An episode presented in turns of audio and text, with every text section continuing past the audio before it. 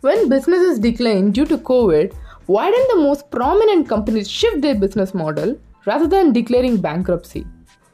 Well, who knows? Virgin Galactic could have been a luxury private jet waiting company. Am I right or am I right? Alright, hola, howdy, hello. Welcome to Saranya Narayanamurthy's official podcast, and today you're here to listen to my perspective on why did million dollar giants quit rather than pivot. Alright, so let us get right in.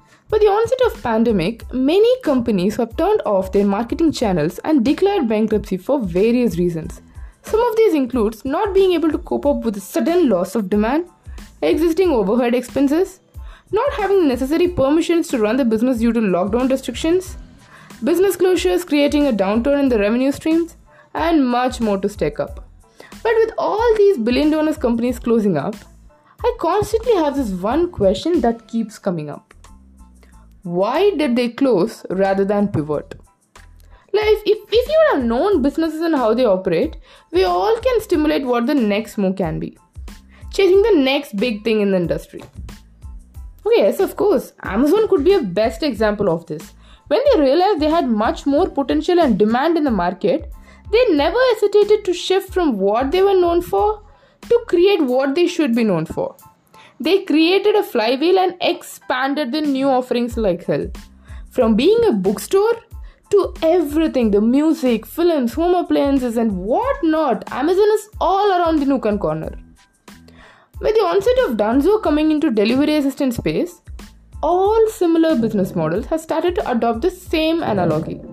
Food delivery apps like Swiggy, Zomato have exactly created a clone of Dunzo and today, Zepto gives almost anything that you order in your doorstep within 10 to 15 minutes.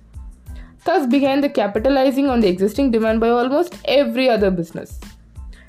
Now, the major question is while all these new age startups are racing down the next shiny object, the syndrome that is highly effective in the business sphere, why do the veteran or highly expected giants not do the same? Well, maybe not chasing the shiny objects in a frenzy way, but how about shifting as per the new customer persona? I mean, business is all about getting today's people what they need for the day, right?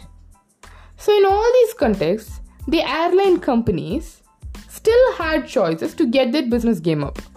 And I'm pretty sure if Kingfisher ever existed till now, they would have definitely capitalized and become a luxury jet wedding company that anyone can dream of. Okay, I do agree, and I'm neither a prodigy nor an expert in the field, and I do not talk about the pros and cons of an airline company taking up the pivot.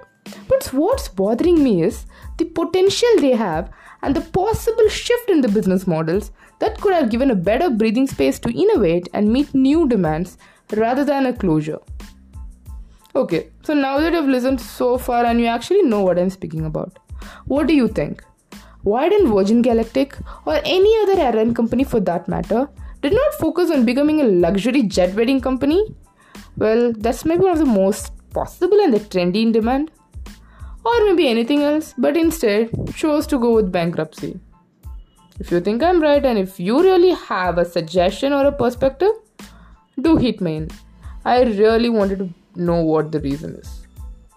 Alright, so this be marking the comeback episode of this podcast. I am trying my best to be consistent and actually build up on the podcast. So, thank you for listening so far and stay tuned to me until the next episode. Howdy, have a great day.